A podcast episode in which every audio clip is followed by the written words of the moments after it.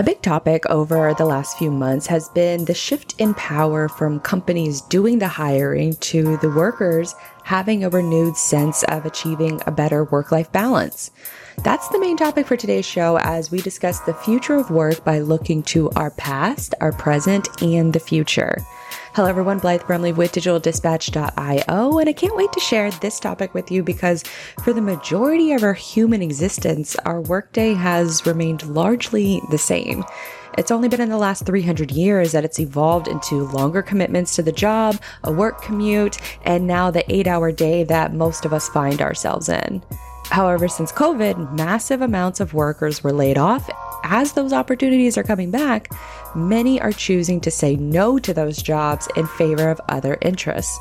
They're calling it the Great Resignation, but should it actually be reframed as reclaiming our independence? Let's go ahead and dive in.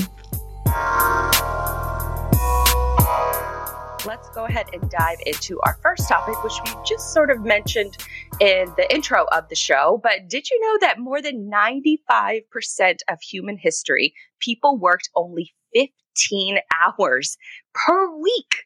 It wasn't until the Industrial Revolution that humans would start to work nearly that amount in a single day. And then flash forward to 1926, Henry Ford is creating the modern day workday that's lasted up until just recently. And Henry Ford actually created that modern eight hour workday where it was a balance of eight hours of work, eight hours of home time, and then eight hours of sleep in order to appease the, the growing number of people in the workforce that were working these 14 and 15 hour days during the Industrial Revolution. So that was seen as actually a really good thing up until just last year, 2020. Now, if we take a step back and we think back to just a little over a year ago, let's talk about everything that happened in one day. Travel from Europe was banned. Tom Hanks and his wife Rita Wilson announced that they had COVID, and the NBA canceled their season all on March 11th. A lot of us thought that these changes would just be temporary. But then as the months started rolling in and you know you're you're stuck in these extended lockdowns, supply chains started going a little cuckoo, they started going a little crazy. They were and still kind of are remain in disarray. Companies like Pinterest paid $90 million to cancel the construction on their new headquarters job reports started coming in with record high unemployment and getting the slightest scratchy throat. I, I don't know if any of you people experience this, but I know if I had the slightest hint of a scratchy throat during the initial COVID lockdowns, it sent you into kind of a full on like freak out panic mode. Now you have to remember as soon as you leave your house too, you also have a new thing to remember as you leave your house. Not only is your cell phone, your wallet, and your keys, but now you have a mask in tow. How quickly all of our habits changed in just a short amount of time.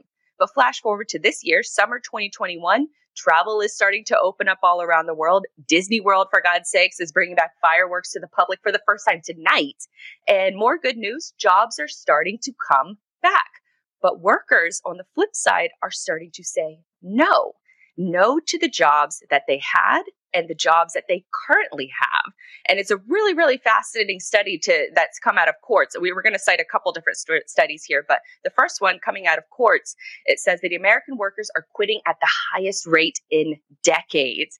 In October of 2020, 661,000 jobs were added to the workforce. Just overall, out of all the jobs that were lost in the, the recent months in 2020, in October, they added 661,000 jobs. But in April of 2021, about 649,000 retail workers alone quit their job. That's the highest single month rate since the Labor Department began tracking that figure 20 years ago.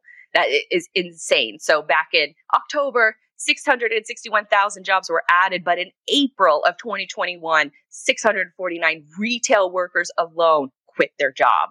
It's it, it's an astounding stat. And now, depending on the survey results that you read around the uh, really around a lot of media companies right now are starting to put these studies out.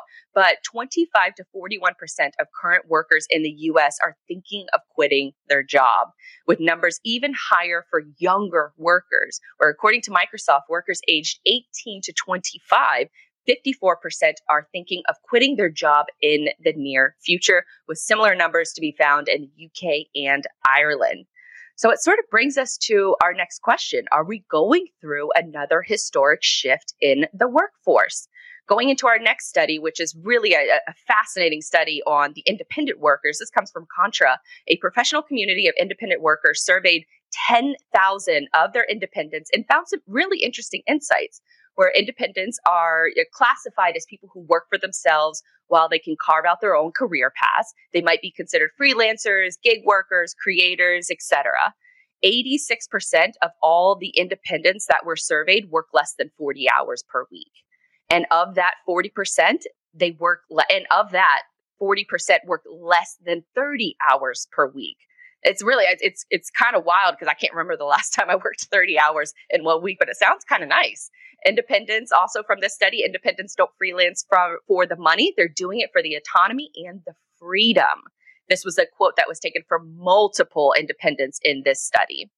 Next one on the list is one of the, the bigger reasons why they choose to, to stay independent is improvements to the industry that still need to be made, such as streamlined tools, software, collecting payments for, for jobs that you're working on, but also choosing who to work with and what to work on was another driving factor. And more importantly, what to say no to. We have a quote up on the screen that says being independent doesn't always translate to a better income, both paths can enable you to make money, but being independent gives you way more creative freedom. And you can make an argument that if you have more creative freedom, then you could take that extra step and do better work for better companies and have maybe aspire to that 30 hour work week, which sounds really dreamy right about now.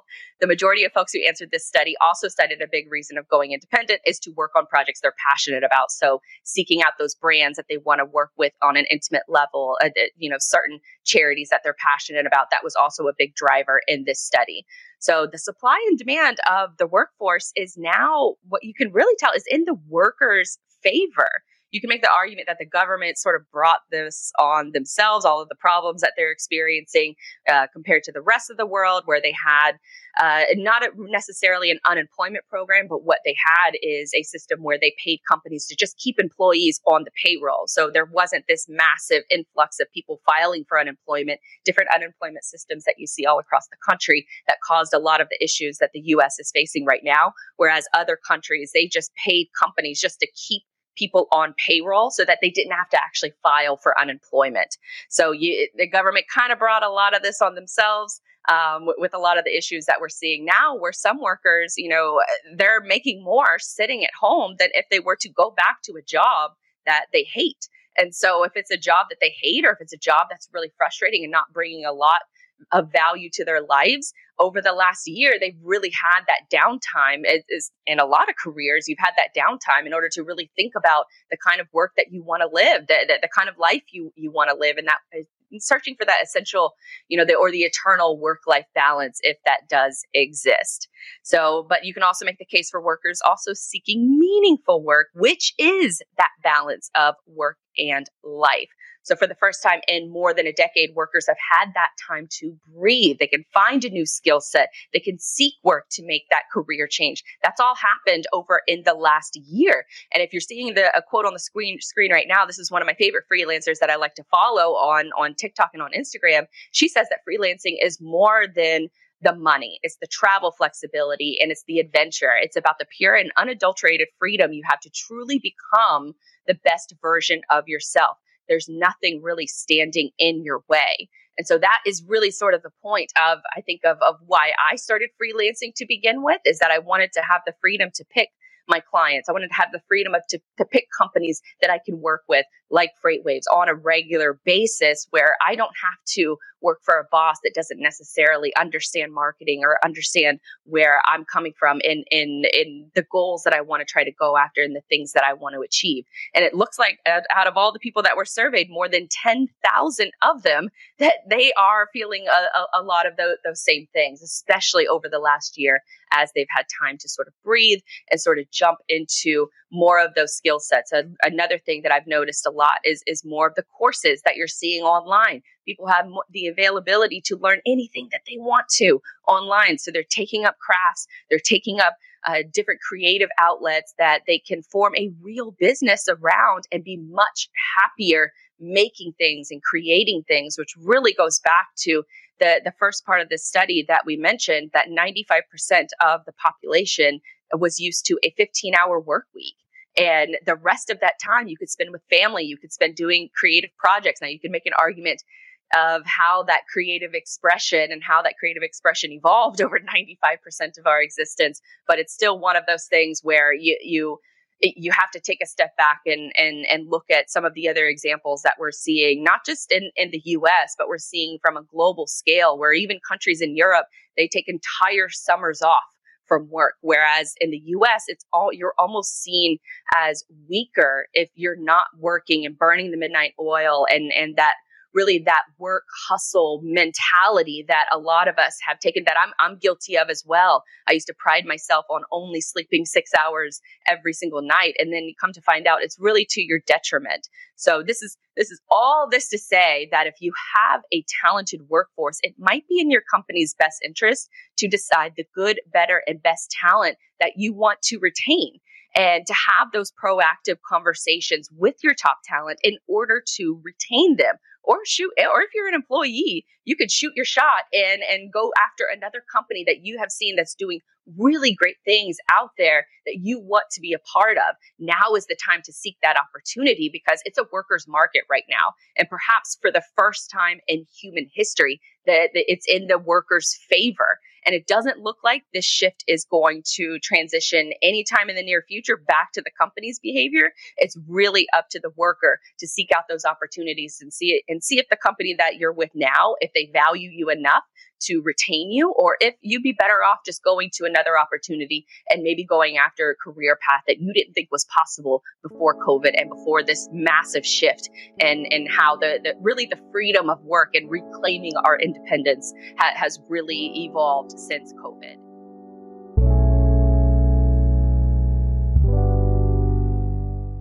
I hope you enjoyed this episode of the Digital Dispatch podcast. As always, you can find each show I publish along with more insight over on my website, digitaldispatch.io.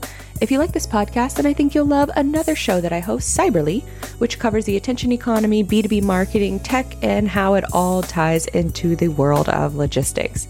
That show airs every Thursday from 2 to 3 p.m. Eastern Standard Time live on FreightWaves TV. There are also some links to my social media accounts along with my products and services that might be of interest to you. You can find them in the show notes or again over on my website at digitaldispatch.io. If you found this episode interesting and or entertaining, be sure to share it with a friend. Word of mouth is the best kind of marketing, and since podcast discoverability has and remains an issue in this medium, I trust and rely on folks like yourself that will share it with those who would also find it useful. Until next time, my name is Blythe Brumleve, and I will see you real soon.